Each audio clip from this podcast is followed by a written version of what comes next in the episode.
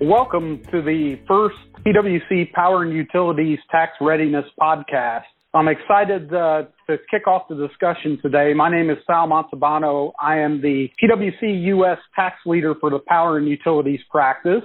And uh, we'd like to keep this podcast a recurring segment. So uh, we may not be doing it every week. It may be every six or eight weeks as topics come up, but stay tuned uh, for further topics. Today, we're going to kick it off with a discussion about tax proposals that a future President Biden may actually have and, and, the impacts that those tax proposals would have to the power and utilities sector. And I wanted to get Dua Lipa as my first guest, but I heard she was unavailable. So I've asked Scott McCandless to join as the first guest on the Power and Utilities Tax Podcast. Scott is a principal with our Washington National Tax Services Group and you may know him as the co-host of Policy on Demand. And if you're not subscribing to Policy on Demand, you should. Uh, reach out to your PwC tax personnel and see if you can get a subscription to that. Uh, lots of good content on there.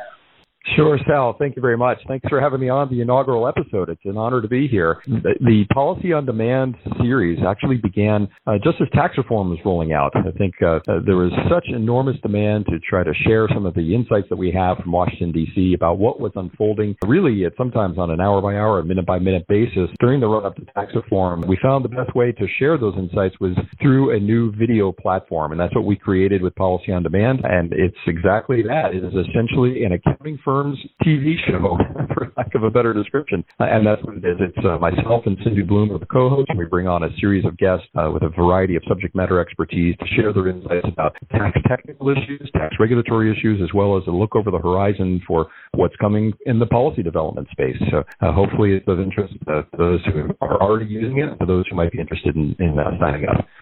Thanks, Scott. I appreciate that uh, update. And, uh, you know, like you said, it was uh, started around the tax reform was kicking off uh, and getting serious in earnest. And it seems like ever since the Tax Cuts and Jobs Act, we've had a series of legislative introductions of new provisions and additional insight to, to have to deal with, I guess, on a going forward basis. And this is no exception uh, on what might happen with the November election here. So we wanted to focus on what happens under a President Biden. And I know that he's already introduced some of what he would like to do from a tax standpoint. So maybe you can elaborate on what aspects of Biden's tax plan have, made, have been made public at this point.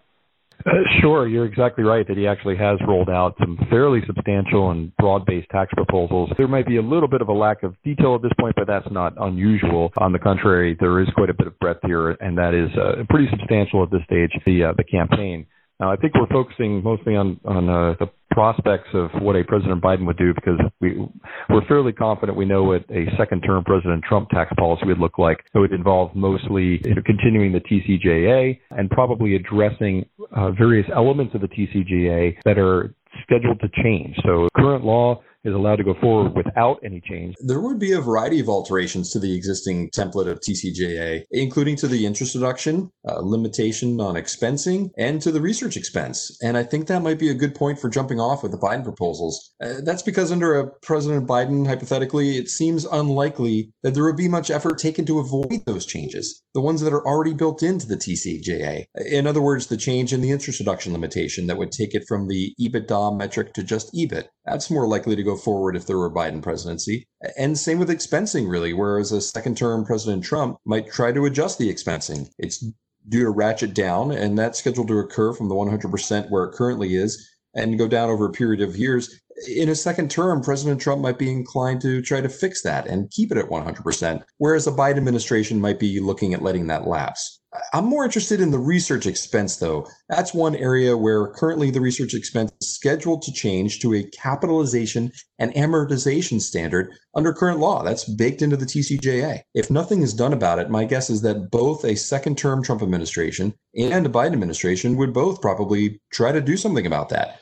Uh, and keep the research expense change from happening because as is, it's so popular. So I think that's one important point as we look at the proposals uh, that have been rolled out, not forgetting uh, these various changes. But with respect to, to Biden, uh, if you can elaborate more on what we're seeing from a tax rate standpoint, sure. uh, with the big drop from 35 to 21 percent in the Tax Cuts and Jobs Act, and maybe talk a little bit about this potential minimum tax on GAAP earnings. That would be helpful.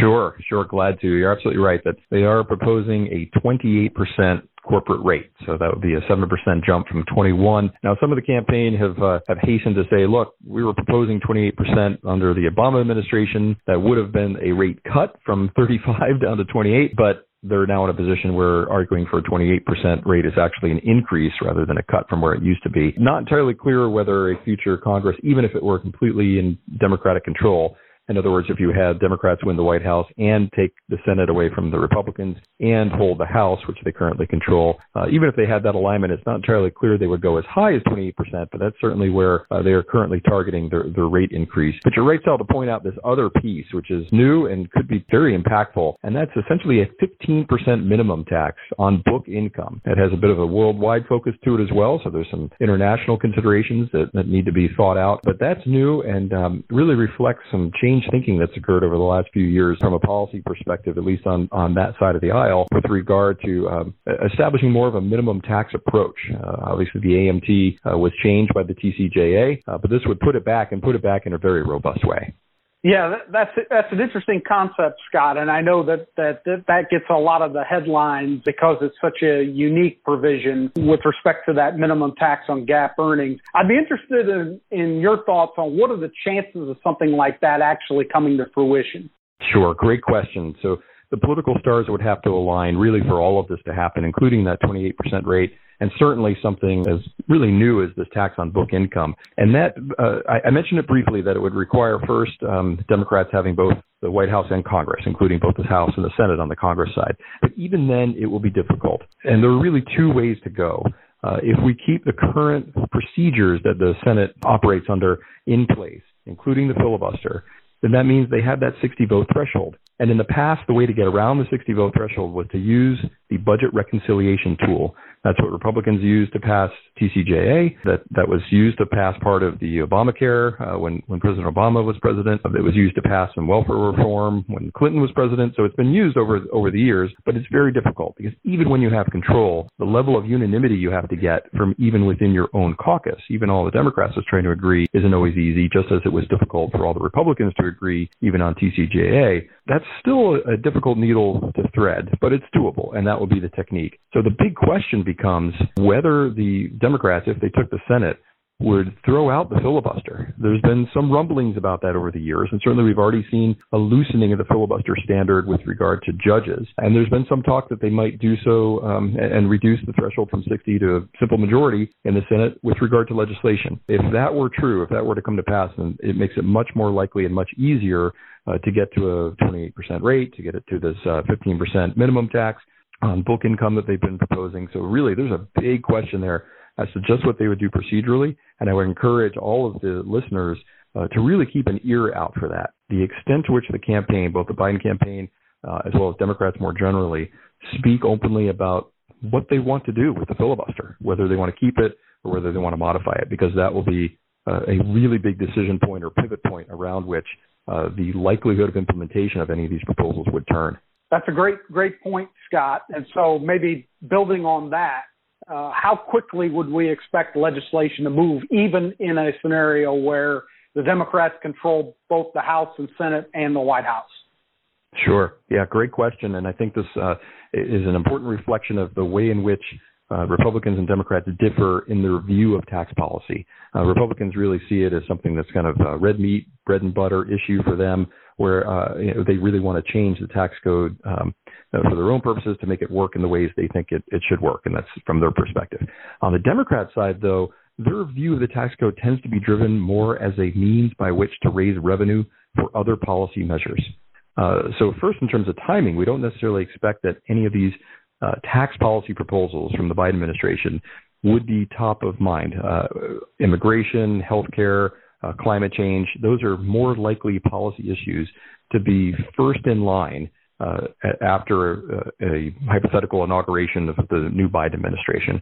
Um, to the extent tax reform or tax changes, to the extent we're talking about them, will come into play, it would probably be more in the context of how to raise the revenue that might be required to either pay for or partially offset some of those other policy priorities, particularly around uh, the uh, the climate change side. Now, if they get so far as proposing a climate tax, uh, climate um, uh, uh, carbon tax, excuse me, if they get to a carbon tax, which they haven't, and I haven't seen that actually proposed yet, so I don't want to get too ahead of either us or, or the campaign.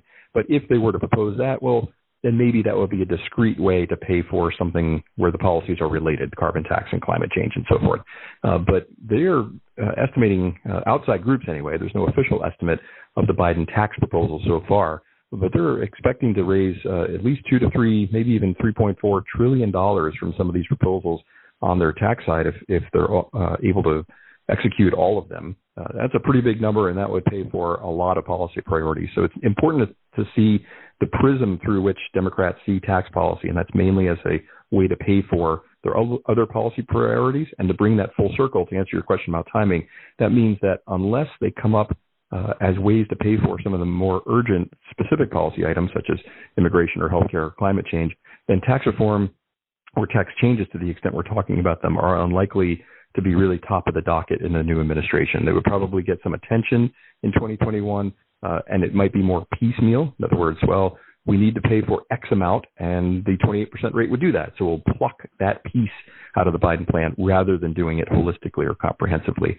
Uh, so my guess is that it will slip a little bit on the agenda and be a, a more middle of the year or later in the year um, aspect to a Biden administration in 2021. Yeah, so, so, it sounds like there's a lot of water to cross under that bridge before uh, we that's have anything right. set in stone. that, yes. That's great, Scott. And and I'll say uh, one more question before we uh, uh, let let you go on that piece. But renewables. So you sure. know we we're in a period where the wind credit is in the process of phasing out, and we're starting to hit the phase out of solar credits as well, at least on the begin construction piece of it. Where would we be from an extender standpoint uh, under a Biden proposal? Uh, sure. They uh, have been pretty explicit about doing some things on the environmental side, including um, increased carbon capture and storage incentives.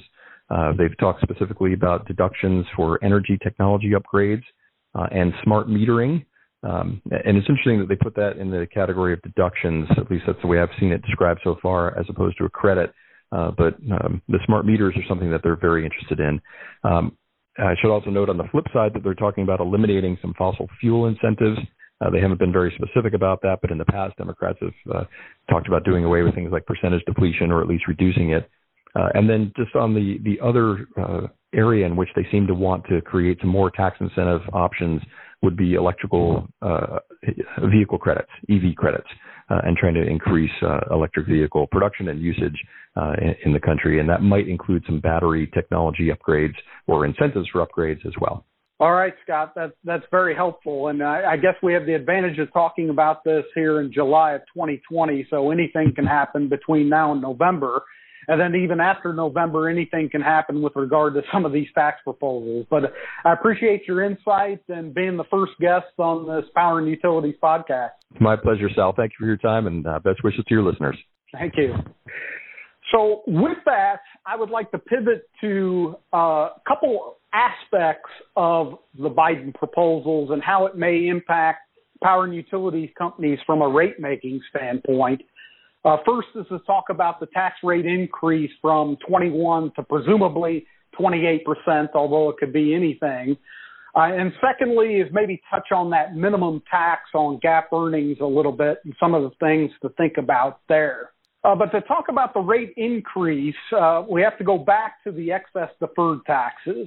And with the Tax Cuts and Jobs Act, there was a specific provision in that act, 13001D, that mandated the use of the average rate assumption method for protected deferred taxes, which would mostly be method life depreciation differences.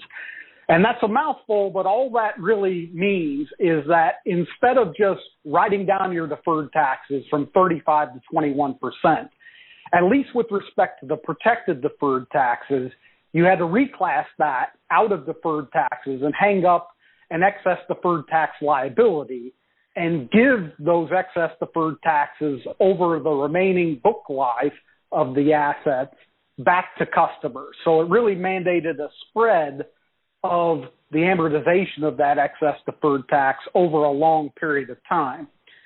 So now we have a rate increase coming presumably just on the heels of tax reform within the last three or four years, depending on when another bill would actually get passed.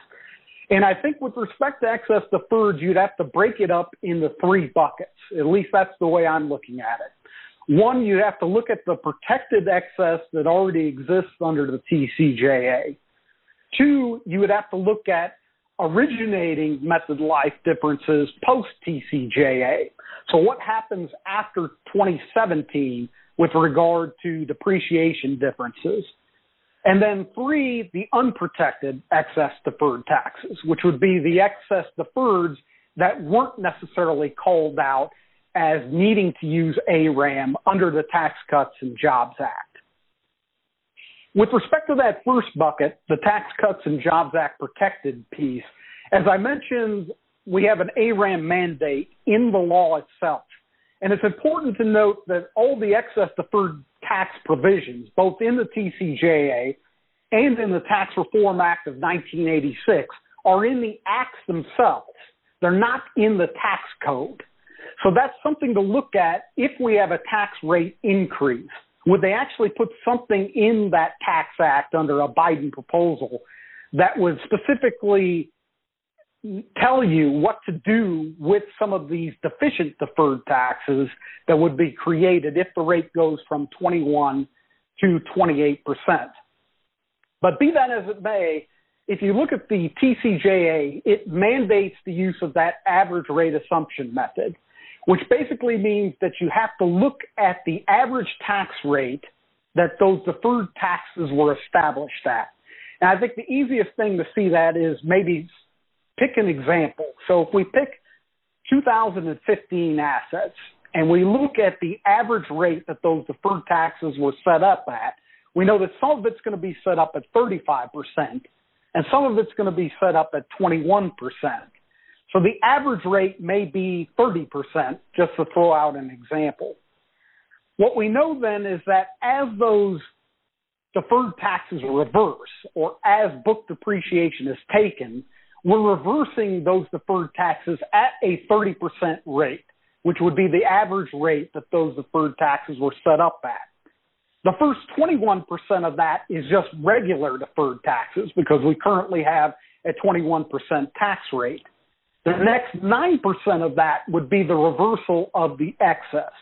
So as you take the book depreciation on that, you're writing off that 9% excess every year. It would seem that if we had a tax rate increase from 21 to 28%, we would still be subject to ARAM in the TCJA absent any change of law in the new tax proposal. So the question would be, how do you do excess deferreds? And I would think that those would still reverse at a 30% rate. It's just that the mix between your regular deferred tax reversal and your excess deferred tax reversal would change.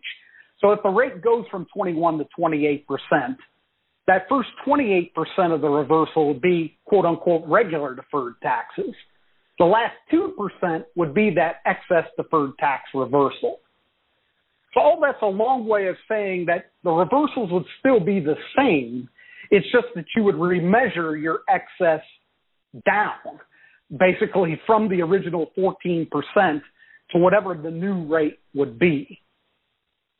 With regard to the second bucket, the post TCJA originating differences, and in particular the originating depreciation differences, those would still be technically protected under the tax code. So method life depreciation differences are still protected.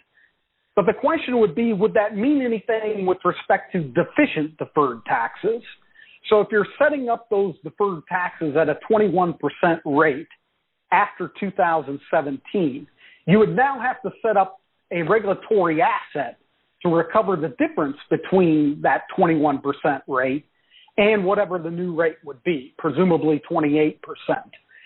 And the question is, would that regulatory asset be protected? And would there be specific provisions in the Act that would tell you how you're going to collect those deferred taxes? Would it be over the life of the assets? Would it be over a 10 year period? Or would the rules simply be up to the commissions to decide how you're going to collect that deficient deferred tax? The last bucket would be the unprotected deferred taxes.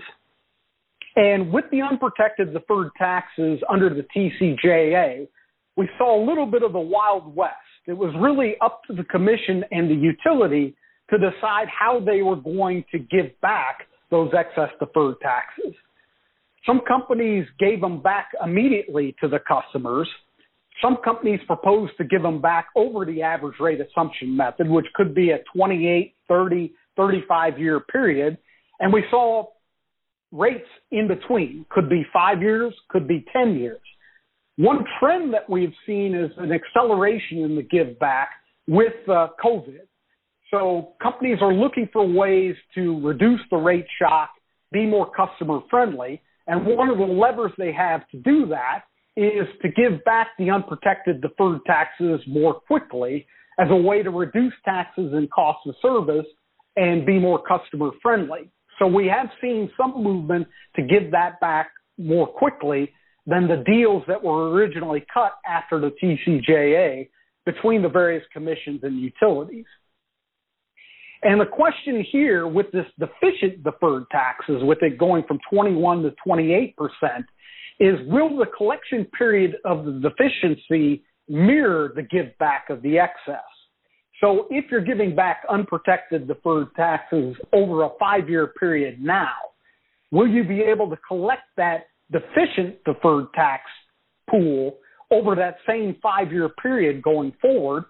Or will your commission require you to collect that over a longer period of time in order to reduce the rate impact to customers? A lot of unanswered questions with regard to that, but in the absence of a specific rule in the new Tax Act, those unprotected deferred taxes will be up to the commission and the utility to decide how you're going to collect those deficient deferred taxes. So I would look at it as those three buckets to consider uh, the existing protected excess, the post TCJA deficient deferred taxes, and then the unprotected either excess or deficient deferred taxes to negotiate with your commission. I would like to pivot now to some minimum tax considerations. And this is an interesting concept. So, as Scott was saying, some sort of 15% tax on worldwide GAAP earnings. And to me, the question is from a GAAP and, and regulatory standpoint, would this GAAP minimum tax be treated like an AMT tax, or would it be considered more of an alternative income taxes where deferred taxes would, would go away uh, because it'd be considered more of an alternative income tax regulatory scheme. So AMT or the old AMT alternative minimum tax has special rules within GAAP. If you look at ASC 740-10-30-10, it basically tells you that you book deferred taxes at the regular tax rate. So even if you are a chronic AMT taxpayer, you don't book your deferred taxes at the AMT tax rate. But again, those rules are specific to the, I guess, long-standing alternative minimum tax that existed before the Tax Cuts and Jobs Act. If this new GAAP minimum tax will be treated like the old AMT, then presumably you wouldn't remeasure your deferred taxes, even if you're a GAAP minimum tax payer which a lot of utilities would be if we're talking about a 15% tax rate on GAAP earnings. But if it's considered more of an alternative tax, where either you pay the regular tax and your deferred taxes are going to reverse like they would now, or if you plan to be in that alternative tax of the GAAP minimum tax, where you'd be in that over time, would you look at whether those deferred taxes would reverse and whether they would have any impact on your taxes when they reverse? And would you have to revi- reverse all those deferred taxes and write them off your books? Now, the question is what kind of rate base implications would that have if you have to write off your existing deferred taxes? Well, as most of you probably know or are listening to this webcast, otherwise you probably wouldn't have picked this webcast to listen to, deferred taxes are rate base offset. So deferred taxes reduce rate base and are customer friendly in the sense that they reduce revenues that are collected from the ratepayers and customers. If you had to write off those deferred taxes because when they reverse, they wouldn't have any impact on this GAAP minimum tax, that would have quite a rate shock implication to rates because now rate base would be restored for your cumulative deferred taxes that exist on your books. And that seems like kind of a far fetched phenomenon, quite frankly. I doubt many commissions are going to bear uh, rate bases being uh, increased by a billion dollars or more for this write off of deferred taxes. So I guess I would normally say that stranger things have happened, and this is extremely unlikely. It seems like that they would write something in the law to prevent uh, the immediate rate shock of these deferred taxes being eliminated, or perhaps the GAAP rules would be clarified that this minimum tax be treated like the old AMT and deferred taxes wouldn't be remeasured. I would say stranger things have happened, but you know, we're living in this COVID-19 universe right now, so maybe we are seeing a lot of strange things happen. I'm at the point where I would never say never at this point, but it's something to think about as this minimum tax maybe does or doesn't get momentum on a going forward basis. So as I mentioned with Scott, a lot of uh, water to cross under that bridge as we move forward with some of these provisions. But I did want to throw out some of the considerations to think about both on excess deferred taxes or deficient deferred taxes, be that as it may, and some of these minimum tax considerations as this uh, GAAP proposal uh, tax on GAAP earnings builds momentum. So with that, I want to conclude the first tax P and U tax podcast. And, you know, I'm open to suggestions on future topics for future podcasts. If you know of anything you want to hear us uh, riff on a little bit, send me an email, give me a call, let me know what topics are on your mind for future podcasts. With that, thank you. This podcast is brought to you by PwC, all rights reserved. PwC refers to the U.S. member firm or one of its subsidiaries or affiliates, and may sometimes refer to the PwC network. Each member firm is a separate legal entity. Please see www.pwc.com/structure for further details. This podcast is for general information purposes only and should not be used as a substitute for consultation with professional advisors.